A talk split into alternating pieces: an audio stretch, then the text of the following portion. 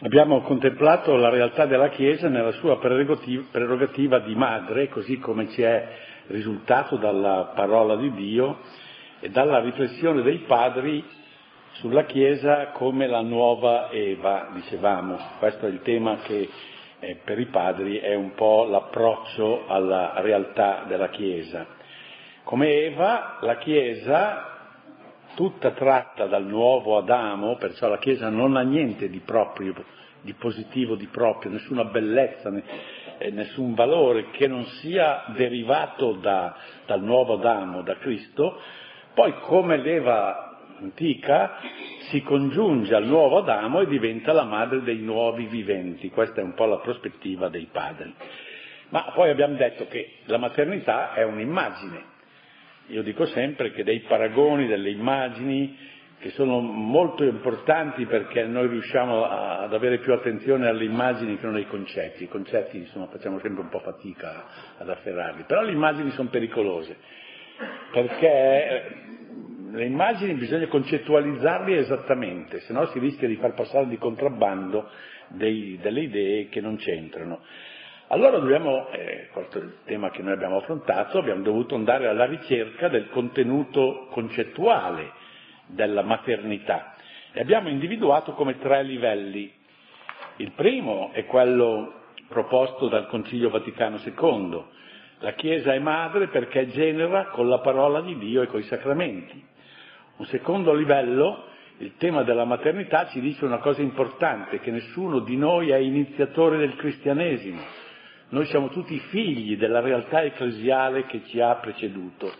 E il terzo livello è quello più profondo, credo che su questo bisogna che ciascuno rifletta, cioè ciascuno di noi che ha ricevuto da Cristo attraverso la Chiesa, quindi tutti gli altri, la fede, la speranza, la carità, anche lui con la sua fede, con la sua speranza, la sua carità, irradia sugli altri. Quindi noi siamo allo stesso, allo stesso momento figli e anche partecipi della maternità, partecipi della prerogativa materna. A questo punto, siamo a pagina 112 del testo, io vorrei attirare l'attenzione sulla, dire, posizione di Maria in questo contesto, perché è, è tipica e forse ci aiuta anche a capire bene questo, questo punto della maternità. Pensate un po' a quello che c'era sul Calvario. Sul Calvario Maria è lì come colei che è già perfettamente redenta ed è redenta proprio dal sacrificio redentore e sta come perfetta immagine, prima attuazione della Chiesa madre.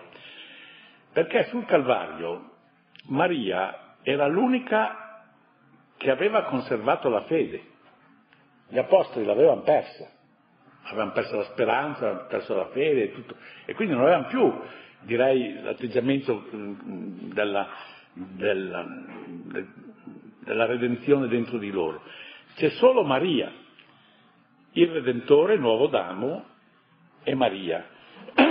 Perciò soltanto lei in quel momento può unirsi a Cristo nel farsi comprincipio della espansione dell'esistenza riscattata, cioè in quel momento lei avvera in se stessa l'intera maternità della Chiesa.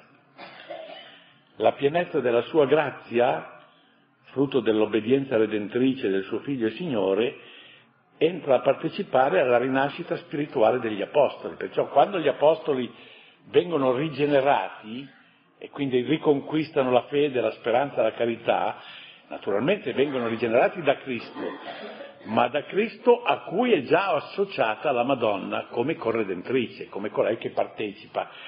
Quindi a questo punto noi comprendiamo che la frase di Gesù eh, a Giovanni ha, come dire, una valenza che fino adesso non abbiamo mai sottolineato. Quando eh, Gesù dice a Giovanni, ecco la tua madre, non vuol dire soltanto guarda stai tranquillo perché adesso hai trovato una mamma, quindi vai, eh, vai con, con, lei o, o lei con, viene con te. No, ecco la tua madre vuol dire, guarda che è colei che adesso ti ha generato, tu adesso stai riacquistando la fede da me e da questo principio di partecipazione della maternità della Chiesa che è data dalla Madonna. Allora, questa fa della Madonna, eh, direi, un caso assolutamente singolare, singolare per la sua universalità, perché l'apporto di Maria nel dilatarsi della vita nuova praticamente è di tutti i nuovi credenti. Tutti noi siamo stati generati anche da Maria, uniti, uniti a, a, Cristo, in diverso grado, con diversa ampiezza. Poi, poi è cominciata la, la, dire, l'associazione eh, graduale. Da Gesù, a cui Maria è già unita, viene ridata la fede agli apostoli, Gesù, Maria e gli apostoli ridanno la fede a tutti i discepoli, Gesù, Maria e gli apostoli danno la fede a tutti coloro che vengono dopo e che formano la Chiesa e quindi a tutte le generazioni future fino a noi. Non so se sono riuscito a spiegarmi, ma è importantissimo perché si vede che Maria in questa trama di influssi materni è un caso da un lato esemplare per tutti, ma anche un caso unico. Nessuno collabora ad accendere in lei la vita soprannaturale perché tutto in lei proviene soltanto dal figlio suo, che manda su di lei lo Spirito Santo. Invece la sovrabbondanza della sua vita soprannaturale impreziosisce del suo affetto materno la nuova esistenza di tutti i credenti in ogni età della storia. Quindi in qualche modo abbiamo anche un po' approfondito la nostra mariologia con questa tematica proprio derivata dalla maternità della Chiesa. Adesso siamo arrivati al capitolo sesto che ha come tema la Chiesa e la salvezza, siamo a pagina 113. Dico subito che questo è un tema difficile, ma difficile non in se stesso, come vedremo, ma per la mentalità oggi dominante. Cioè noi in fondo dovremmo dire che per salvarsi bisogna essere nella Chiesa. E questa è una cosa che dà fastidio a tutti in sostanza, no? compreso i cattolici adesso. No? Allora, noi affronteremo questo tema, secondo il nostro solito, senza preoccuparci delle allergie che ci sono, ma preoccupandoci della fedeltà all'insegnamento che ci viene dalla parola di Dio e dalla tradizione, perché questo è l'unico metodo teologico. Poi le allergie si, ci spiegheranno, poi perché qualche volta nascono da, come dire, da una cattiva comprensione della situazione di fatto.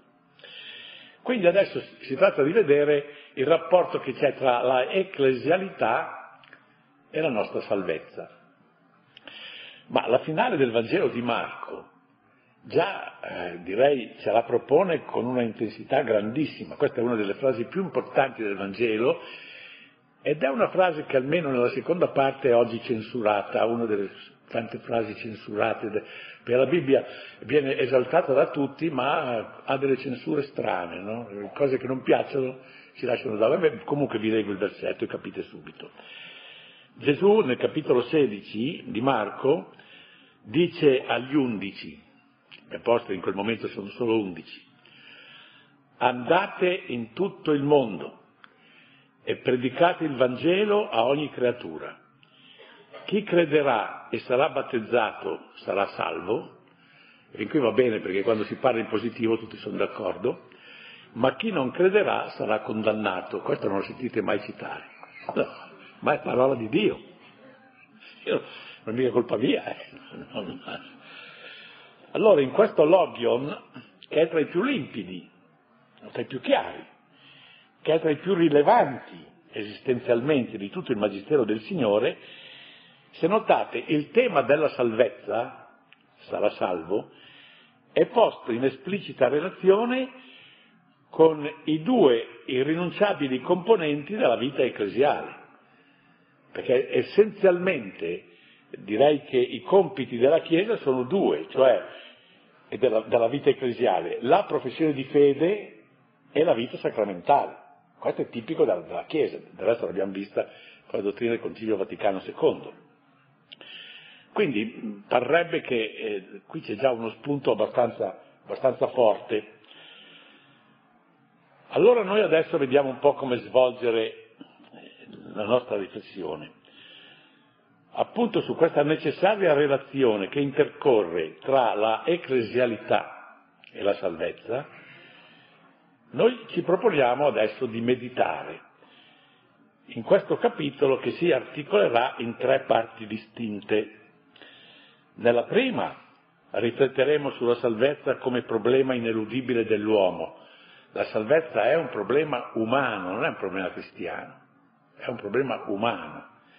Secondo, la seconda, ci domanderemo in quale relazione sta con questo problema l'avvenimento ecclesiale, che è un po' il cuore della nostra ricerca, e in terzo, che è molto importante, affronteremo il mistero dell'appartenenza ecclesiale, perché siccome noi nel secondo, già anticipo, diremo che per salvarci bisogna essere nella Chiesa, allora il problema diventa ma chi è che è nella Chiesa e chi è che è fuori? Diventa questo il problema in concreto. E questi saranno i tre punti. E il vantaggio di dirvi subito i tre punti è che quando arriviamo al terzo punto sapete che è finito il capitolo e quindi questa è già una consolazione. Allora, prima di tutto, il primo punto, il problema della salvezza. L'uomo tenta di sopprimerlo questo problema, se non altro di aggirarlo, di censurarlo, però è un problema nativamente umano, è una richiesta del nostro spirito, ma non dello spirito che già è credente, no, dello spirito dell'uomo in quanto uomo. Problema umano che noi diciamo ha una risposta cristiana, ma questo è un altro discorso. Ma come problema è un problema umano. È una richiesta, quella della salvezza, che è previa a ogni attitudine religiosa, qualunque sia la religione, a ogni filosofia e a ogni cultura. L'uomo aspira a essere salvato badate, vi aspira oggettivamente, anche quando non se ne rende conto, o anche quando magari cerca di soffocare il problema, perché è tutta la sua realtà che aspira a essere salvata, la sua realtà più intima, più autentica, e vi aspira anche quando cerca di coltivare l'illusione dell'autosufficienza e a inseguire il miraggio dell'autoredenzione, che è una cosa che ogni tanto salta fuori questo miraggio dell'autoredenzione. Nella mia garbata polemica con Spadolini era su questo punto, perché era una polemica che riguardava Pinocchio, figuratevi. Ma è perché e, Spadolini diceva, ma no, il, il, il messaggio di Pinocchio è il messaggio mazziniano, che è il messaggio dell'autoredenzione. Ah, io dico, ma per Bacco, a parte che eh, io ho visto poi dai documenti che nel 1860 il Collodi aveva già ripudiato eh, Mazzini. Ma dico, ma Spadolini l'ha letto recentemente il libro o no? Oppure si è fermato quando era in quarta elementare? Perché se c'è una cosa che appare chiaro in Pinocchio è che non c'è mai l'autoredenzione. Cioè, Pinocchio continua a fare propositi, ma perde sempre. Vuole, ah, cosa devo andare a scuola? Sì, sì, sì, vado a scuola, vado a scuola al teatro dei burattini, no, io vado a scuola e vado al teatro dei burattini. Vado a scuola, vado a vedere il pesce cane che arriva, no, vado a scuola e vado a vedere il pesce cane. Sempre, è una sconfitta continua, no? Fino a che non interviene un principio superiore e diverso, che è impersonato dalla fatta, la fatta turchina.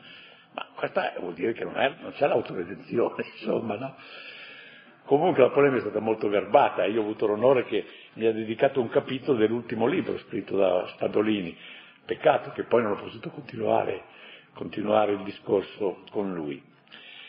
Quindi direi che questo è veramente una, una richiesta dell'uomo. L'uomo vuole essere salvato. Ma adesso ci domandiamo, ma salvato da che cosa? Da che cosa deve essere salvato?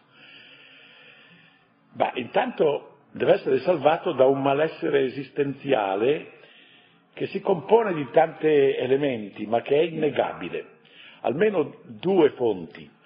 Il primo riguarda l'intellettualità. L'uomo vuole sapere la risposta di alcuni problemi eterni, fatali, classici che noi abbiamo già trovato, no? E che si cerca di, di ridere, ma eh, i problemi ci sono. Chi siamo? da dove veniamo e dove stiamo andando. No? Eh, questo c'è poco da fare, si può dire che ci vuole, ma questi problemi eh, ci sono. Solo che l'uomo non riesce a risolverli. Cioè l'uomo abbandonato a se stesso con la pura ragione, boh, da dove veniamo? Boh. Sì, perché quello di dire che veniamo da, da, dalla scimmia, eh, beh, la scimmia da dove è venuta?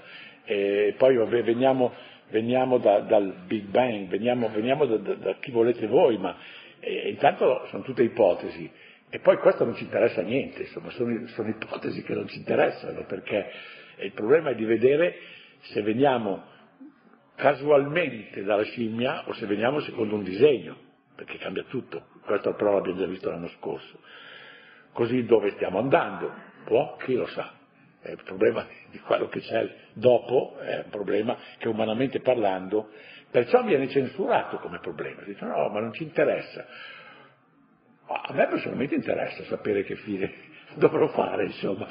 E credo che interessi tutti, anche se non vogliono confessarselo. E quindi c'è il problema di chi siamo. Allora, alla fine, questo è un malessere che vuol dire una sconfitta dell'uomo, da cui l'uomo vuole essere salvato da questa sconfitta. Anche se qualche volta cosa fa? Per poter liberarsi da questo problema, teorizza che è un problema insolubile e che quindi è un falso problema, che quindi l'attività intellettuale l'unica cosa che può fare sono i dubbi, può arrivare, ma le certezze non ci sono. Quindi siccome vuole avere delle certezze e non le riesce a ottenere, dice che non ci sono che è una soluzione, ma una soluzione per modo di dire. L'altro ambito è quello della vita morale. Qui è un po' più difficile perché entrano tanti altri elementi, ma in fin dei conti credo che noi, se siamo veramente sinceri con noi stessi, dobbiamo dire che è difficile nella nostra condotta far coincidere il nostro dover essere e il nostro essere effettivo. Noi siamo sempre un po' al di sotto di quello che dobbiamo essere c'è sempre qualcosa che manca in realtà. Allora anche qui cosa si fa? Visto che noi abbiamo nel cuore degli ideali che non riusciamo a raggiungere, allora passiamo gli ideali e cambiamo, cambiamo la morale dell'uomo.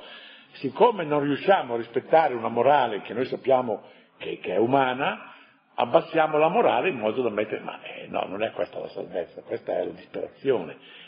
Quindi, primo, prima salvezza, sal, salvezza da questo malessere. Ma poi c'è un'altra salvezza, qui mi, mi gioco tutta la mia popolarità perché è, è la salvezza da una sconfitta che è la sconfitta inevitabile della morte. Io ho già detto altre volte che quando uno tratta di questo tema, la seconda volta non lo invitano più a parlare, insomma, quindi ma... Però, eh, perché la morte è uno scacco, c'è poco da dire. È una disfatta per noi. Ed è una disfatta totale, umanamente parlando, cioè se non abbiamo un'altra prospettiva. Perché? Perché viene vanificato nella morte tutto quello che ci differenzia dai bruti. Pare che sia la stessa cosa, insomma. Quindi che differenza c'è? Lo, notava già San Bonaventura che eh, eh, qui, videmur similes bestis in moriendo, dice. Noi purtroppo, eh, dal punto di vista di quello che appare, la, c'è una sola differenza tra la nostra morte e la morte degli animali. Quindi è vanificato tutto. Che cosa è vanificato? È vanificato tutto ciò, tutto ciò che è propriamente umano. La morte sembra un'irrisione tragica nei confronti di quello che ci fa diversi e più nobili delle altre creature.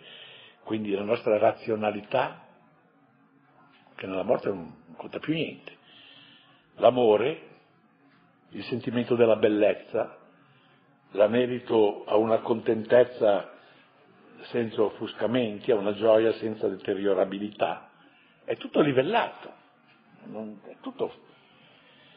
Solovyov ha una frase che eh, sembra forte, però in realtà è, dal punto di vista umano, eh, se non c'è un'altra prospettiva, dice la morte livella ogni cosa e di fronte ad essa l'egoismo e l'altruismo sono parimenti privi di senso. Umanamente parlando, eh, Teresa di Calcutta è il più egoista degli uomini, quando sono morti tutto è stato vanificato, no? Questo è lo scacco della morte da cui, da cui vogliamo essere salvati. E badate che poter essere salvati sul serio, e qui l'abbiamo già un po' intravisto, dobbiamo avere una salvezza che riesce a superare la morte, se no non c'è la salvezza, se no diventa, diventa un'illusione, diventa insomma un, un, prenderci in giro. Sì, è vero che si dice che eh, i, i grandi uomini vivono per sempre nella memoria, dei, che è un modo gentile per dire che sono morti in sostanza, perché vivono per sempre. No, no, non, quindi include proprio una salvezza che va al di là dell'esistenza terrena, che non sia puramente illusoria che non sia inconsistente, deve essere una sopravvivenza ultratemporale. Ancora solo Vioff a questo proposito nota che essendo la morte un fatto, non può essere sconfitto da un'idea, deve essere sconfitto da un altro fatto, di segno contrario. E allora lui arriva a dire che la risurrezione di Cristo, ecco il fatto contrario, no? in quanto principio della nostra vittoria sulla morte, è una verità non solo della fede, come sappiamo tutti, ma anche della ragione. Questa è un'affermazione un po' strana. Perché della ragione? Perché se Cristo non fosse morto, non, se Cristo non fosse risorto, il mondo ci apparirebbe una cosa assurda, come il regno del male, dell'inganno e della morte. Sono parole sue, ma siccome l'assurdo non può esserci, bisogna che ci sia il fatto che vinca, il fatto di luce di, di risurrezione che vinca il fatto della morte. E deve essere una salvezza totale, quella a cui aspira l'uomo. Qualunque tipo di salvezza settoriale non, non lo accontenta. Quindi non è tanto una salvezza primariamente per sé, non può essere una salvezza politica. È certo che chi si candida alle elezioni, per lui la salvezza vuol dire eh, arrivare a farsi eleggere, se no per lui è come una morte quasi... Però anche quando è eletto, dopo, dopo un po' d'anni si ripropone il problema e insomma alla fine non, non è che risolva niente, no? Non può essere una salvezza sociale puramente, non può essere una salvezza puramente sanitaria, che è quella che che ci viene da, dalle grandi vittorie della medicina, che continua, a, direi, a, a, vincere la morte, apparentemente. Già io ho notato che i medici e i chirurghi eh, non è che vincano la morte, dicono soltanto alla morte devi passare un po' dopo, ma alla fine arriva, col risultato che noi abbiamo una vita così lunga che poi non sappiamo come fare a viverla, perché. Eh, questo, questo, è un altro problema, no? ma è un problema serio, quando quando uno arriva a 110 anni, eh, ha un, un, figlio che lo deve assistere che ha 85 anni, che anche lui deve essere assistito, è, è, tutto, è tutto sbalestrato insomma la cosa, ma questo però è un problema che non ci interessa per adesso. Allora cosa vuol dire? Vuol dire che per essere una salvezza totale deve essere una salvezza che ci eh, fa esercitare nel senso positivo la nostra libertà, che di sua natura è una libertà tra due destini eterni, definitivi. Cioè noi dobbiamo essere salvati, per usare il linguaggio tradizionale cristiano, dalla perdizione, cioè da andare perduti. Questa è la salvezza come problema umano. Adesso vediamo un po' invece il tema che ci interessa, ma in che rapporto sta questo problema della salvezza e la Chiesa? Cosa c'entra la Chiesa con la nostra salvezza? Il Concilio Vaticano II ci offre uno spunto di partenza molto buono e direi che è una frase che deve essere piaciuta ai padri perché ritorna tre volte in tre documenti distinti. Dice che la Chiesa, Ecclesia est universale salutis sacramentum. È il sacramento universale della salvezza. è una frase molto felice. Intanto appare felice anche il ricorso all'antica categoria della sacramentale, che noi fino adesso, non fino adesso, fino a quando studiavamo il catechismo di Pio X, sapevamo che i sacramenti erano sette, no? E adesso invece qui si pare che c'è la Chiesa anche. Allora sono otto? No, non sono otto, perché in realtà la Chiesa è onnicomprensiva dei sette sacramenti. Comunque è felice questa evocazione del concetto di sacramento, che è un concetto che indica non solo segno, ma anche segno che opera, non solo figura, ma figura attuativa, non solo simbolo, ma simbolo che è anche possesso in misterio, come dice il Concilio, quindi sacramentalmente. La Chiesa quindi, oltre a proclamare l'esistenza di una volontà, di un'azione di riscatto a favore dell'uomo da parte di Dio, perché questo è l'annuncio cristiano, che è un annuncio di salvezza, entra in questa azione salvifica con una partecipazione emblematica ed efficace, è appunto sacramento, mezzo, efficace, universale di salvezza. Qui la parola più importante è la parola universale. Cosa vuol dire che è sacramento universale di salvezza? Vuol dire che non è soltanto una strada facoltativa la Chiesa, la salvezza o, o, una, o, o di pochi, no, è offerta a tutti, è una, un mezzo di salvezza offerto a tutti gli uomini. Però non è ancora chiara una cosa, ma è anche un mezzo necessario per tutti di salvezza, cioè che tutti possono salvarsi attraverso la Chiesa è vero, il sacramento universale di salvezza, ma è necessario che tutti appartengano alla Chiesa, quindi direi che c'è ancora un problema da risolvere. Prima del Concilio Vaticano II, l'antica tradizione della dottrina cattolica conosceva un altro aforismo, che era questo, extra ecclesiam nulla salus. Fuori dalla Chiesa non c'è salvezza. Allora, in che rapporti stanno queste due espressioni? Quello antico, extra ecclesiam nulla salus, fuori dalla Chiesa non c'è salvezza, e quello moderno, la Chiesa è sacramento universale di salvezza. Va detto subito onestamente che non sono sovrapponibili. Quella del Vaticano II, che si enuncia con una locuzione positiva, la Chiesa opera la salvezza per tutti, consente interpretazioni più sfumate e possibiliste. Mentre la formulazione antica, proprio perché è negativa, non lascia spazio a nessuna eccezioni. E capite che sempre così le frasi negative sono le frasi assolute, quelle positive ammettono che si possa avere altre, altre possibilità.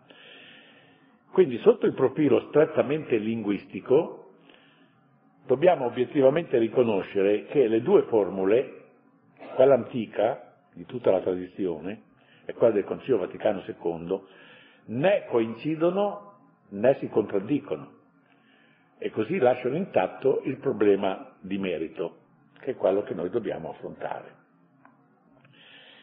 Indubbiamente va ammessa, questo anche per il Concilio Vaticano II, è proclamata un'intrinseca relazione tra la sposa di Cristo e la salvezza degli uomini. Ma in che cosa consiste precisamente questa relazione? O se volete in termini ancora più espliciti, l'appartenenza alla Chiesa è una strada alla salvezza che è obbligatoria e necessaria per tutti o no? O è solo offerta a tutti? È un percorso utile, ma facoltativo, forse? O è forse una corsia preferenziale per arrivare alla salvezza? È quello che noi ci proponiamo di appurare affrontando questo spinoso problema Spinoso non in sé per la parola di Dio, ma spinoso proprio per la cultura nella quale siamo tutti immersi. Allora io mi richiamo sempre alla metodologia giusta perché sennò, sennò si esce di strada. Problemi come questi corrono il pericolo vero di essere affrontati con una metodologia non pertinente, cioè una metodologia di indole per così dire, tra virgolette, politica, cioè che tiene presente, eh, come dire, delle preoccupazioni di carattere pratico, di relazione, di rapporti, eccetera, come sarebbe quella che facesse credito, per esempio, alla, alla preoccupazione di facilitare il dialogo. Come si fa a dialogare con le altre religioni se si deve dire che solo la Chiesa Cattolica, senza Chiesa Cattolica non, si, non ci si salva? È un bel partito, insomma, il dialogo è un po' compromesso. E, oppure anche la convivenza. Come si fa a favorire la convivenza pacifica, dialogica, serena, no? con, qua, con quanti si dichiarano esplicitamente estranei alla vita della Chiesa. Io posso avere dei buonissimi rapporti con tutti coloro che non vengono in Chiesa, dicono che la Chiesa non interessa niente, però per poter avere dei rapporti buoni devo lasciare stare questo, questo tema. Se io gli dico, guarda che tu se vuoi della Chiesa vai all'inferno, e come faccio a tenere i buoni rapporti poi, no? Eh, quindi è un, problema, è un problema serio. Guardate che questa non è una preoccupazione illegittima, è una preoccupazione pratica, comportamentale, che quando non è esclusiva può essere legittima e perfino doverosa. Però per noi che stiamo andando alla ricerca de- della verità non è una metodologia corretta, perché per ricercare la verità bisogna cercare la verità, non bisogna cercare la verità che serve per ottenere alcune cose. Eh, questa è la verità resa schiava, la verità è un assoluto. Questo è un punto fondamentale. La verità va ricercata per se stessa, la verità è divina, è qualcosa di assoluto. Allora, essendo la nostra un'indagine teologica, dove noi cercheremo la verità se non all'interno della sacra dottrina, cioè nella verità rivelata? No, perché questo è un corso di catechesi, sia pure inusuale, ma non è inusuale fino al punto da dimenticarci che la nostra fonte è la verità rivelata. Allora, prima di addentrarci, eh, per un approccio corretto dell'argomento e anche per non, non correre il rischio di malintesi incresciosi e di critiche non pertinenti, bisogna richiamare preliminarmente tre verità incontestabili. Della prima abbiamo già parlato, quindi siamo a posto. Cioè, la prima verità è che l'uomo, eh, l'uomo aspira alla salvezza, quindi se l'uomo è disinteressato alla salvezza, per lui il discorso è finito. Se, un, se uno dice a me non mi interessa niente salvarmi, vabbè, insomma, ciascuno ha il diritto, se vuole, di andare a casa del diavolo, no? Non so se ho già citato un fatterello che è avvenuto, credo di sì, perché ormai mi ripeto come capita agli anziani. Una volta a Milano eh, c'era uno che voleva uccidersi, e a Milano ci sono due modi classici per, per, ammazzarsi, o ci si butta dal Duomo o ci si butta nel naviglio, questi sono i modi classici dei milanesi, no? Voi non siete milanesi, quindi non vi interessa. Allora, qua di buttarsi del Duomo è la grande preoccupazione della fabbrica del Duomo che ha cercato di mettere tutti gli sbarramenti, tutti i possibili. Qua del naviglio è difficile sbarrare, no? Solo che il naviglio ha una particolarità, che l'acqua del naviglio non è sempre alla stessa altezza, perché la, la cambiano, anzi addirittura qualche volta la prosciugano, quindi qualche volta l'acqua è piena alta, più di due metri, qualche volta arriva al ginocchio. Uno che voleva, è storico questo fatto, uno che voleva ammazzarsi, disgraziatamente ha preso un momento in cui l'acqua del naviglio era bassa. Lui si è buttato generosamente nel naviglio e l'acqua gli arrivava al ginocchio anzi forse un po' più in su, ma insomma non bastava. Allora si è messo a gridare, vorrei morire, ma vorrei morire, voglio morire, no? Allora una persona caritatevole dalle case popolari che ci sono sul naviglio apre una finestra, la cito in milanese perché l'espressione è molto tipica, e gli dice, scrisces giò, bamba, no? Asino, accovacciati, no? E credo, credo che non c'è altro da fare. Quando uno quando uno decide che non vuole salvarsi, una delle posizioni tragico-comiche dei preti è che noi dobbiamo cercare di salvare della gente che molte volte non ha nessuna voglia di essere salvata. E voi dite, vabbè, a casa del diavolo, no, no, no, vabbè. Allora, su questo punto noi non ne parliamo più perché l'abbiamo già visto. Vediamo invece la seconda, è l'esistenza di un Salvatore unico e necessario di tutti nella persona di Cristo. Cioè, questa è la seconda verità. Cristo è il Salvatore necessario e universale. Allora qui occorre mettere al riparo da ogni esitazione e da ogni ambiguità la certezza dell'indole assolutamente cristologica della salvezza annunciata ed elargita dall'avvenimento cristiano. Quando noi diciamo che c'è una relazione tra la salvezza e la ecclesialità, vogliamo dire che c'è una relazione tra la salvezza e Cristo, perché Cristo, così ci è offerto dalla rivelazione, ci è offerto come l'unico necessario Salvatore.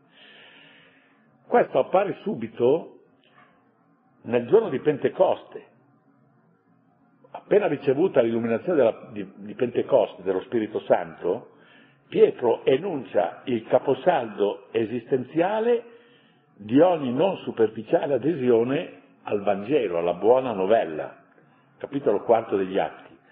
Questo Gesù dice, che tra l'altro, allora, questo Gesù che voi avete crocifisso, c'era un bel coraggio tra degli assassini a quelli che lo ascoltavano, no? Questo Gesù è la pietra che scartata da voi costruttori è divenuta testata d'angolo, questa è una profezia. E poi Pietro continua, in nessun altro c'è salvezza. Non vi è infatti altro nome dato agli uomini sotto il cielo nel quale è stabilito che possiamo essere salvati. Io direi che questo è il grado minimo della fede cristiana, è un grado minimo proprio è ancora più essenziale che non dire che Gesù Cristo è il figlio di Dio, perché lui è essenzialmente salvatore. Addirittura il suo nome stesso significa salvatore. No? Allora, specialmente di questi tempi, bisogna fare attenzione perché tutte le aperture encomiabili che noi abbiamo verso le varie forme di religione, il dialogo doveroso con le diverse culture non cristiane, potrebbero portarci a scoronare il figlio di Dio crocifisso e risorto dalla prerogativa che gli è intrinseca e connaturale di essere il Salvatore del mondo. Questa parola Salvatore del mondo si trova nel quarto capitolo di Giovanni, famoso episodio della Samaritana. La Samaritana è alla fine del capitolo e anche i compaesani della Samaritana sono contenti perché hanno trovato il Salvatore del mondo, del mondo cioè della totalità delle creature personali e delle cose. Quindi se noi arriviamo, a furia di, di, di, di preoccuparci del dialogo, eccetera, o anche con i nostri ragionamenti, eh, arriviamo a scoronare Gesù Cristo di questa prerogativa, noi colpiamo al cuore il cristianesimo come annuncio ed evento di salvezza sarebbe colpito al cuore e alla fine vanificato. Allora capite l'importanza che ha avuto la pubblicazione di quella nota della Congregazione della Fede intitolata Dominus Iesus, firmata dal Cardinale Ratzinger, che era prefetto della congregazione, ma subito approvata personalmente dal Papa, quale intervenuto esplicitamente a dire che l'ha approvata. La Dominus Iesus eh, si preoccupava di dire che Gesù Cristo è l'unico necessario salvatore di tutti gli uomini. E questa nota era fatta per i cattolici e soprattutto per i professori di teologia, non tutti, ma di qualche professore di teologia. ma si capisce perché eh, c'è un caso famoso che un professore di teologia indiano, cioè non era indiano ma la, insegnava in India, che per poter mettersi d'accordo con ha detto no, no, ma sì, ma sì, Gesù Cristo è il salvatore dei cristiani, però gli altri eh, possono salvarsi attraverso le, le altre divinità, eccetera. Questo documento, Dominus Jesus, è un documento scandaloso. Perché scandaloso? Perché in duemila anni non si era mai sentito il bisogno di richiamare una verità così elementare che Gesù Cristo è l'unico Salvatore. Ma neanche durante la grande crisi ariana, nessuno ha mai contestato, neanche gli ariani, neanche durante la crisi della riforma protestante. Mai, mai, mai. Adesso hanno sentito la necessità di mandarlo fuori, questo è uno scandalo. Lo scandalo più grave è che è stato un documento contestato all'interno della Chiesa Cattolica, a tutti i livelli. Questo vi dà la misura della situazione del, del cristianesimo oggi, insomma, se non, e anche, come dire, della provvidenzialità dell'intervento del cardinale Ratzinger. Quindi io credo che noi dal punto, siccome la nostra è una contemplazione della verità divina, più, non abbiamo altre preoccupazioni di tipo politico, siamo a posto. Però, però innegabilmente non possiamo nasconderci che ci sono molte allergie a questa verità della fede. Cioè molti ritengono che non ci sia un solo percorso per accedere al Dio che salva, ma si può arrivare a Dio attraverso molte strade, quindi salvarsi attraverso molte strade. Sarebbe insostenibile la pretesa di identificare in Cristo l'unica via alla redenzione umana. Questo è il parere dei non credenti, e fa benissimo perché i non credenti devono fare i non credenti, quindi secondo me fanno bene a, a dire queste cose come non credenti. Ma purtroppo anche tra i credenti qualcuno si è messo su questa strada. Questa opinione è quotidianamente insinuata, o almeno supposta da buona parte dei mezzi di comunicazione e dalla cultura dominante. I maggiori quotidiani italiani ogni tanto saltano fuori con questo atteggiamento. Ma il bello è che non è una posizione nuova, non ha neanche il pregio de- della novità. Alla fine del IV secolo noi la troviamo mirabilmente espressa da un cugino di Sant'Ambrogio, che si chiamava Aurelio Simmaco e che era il prefetto di Roma.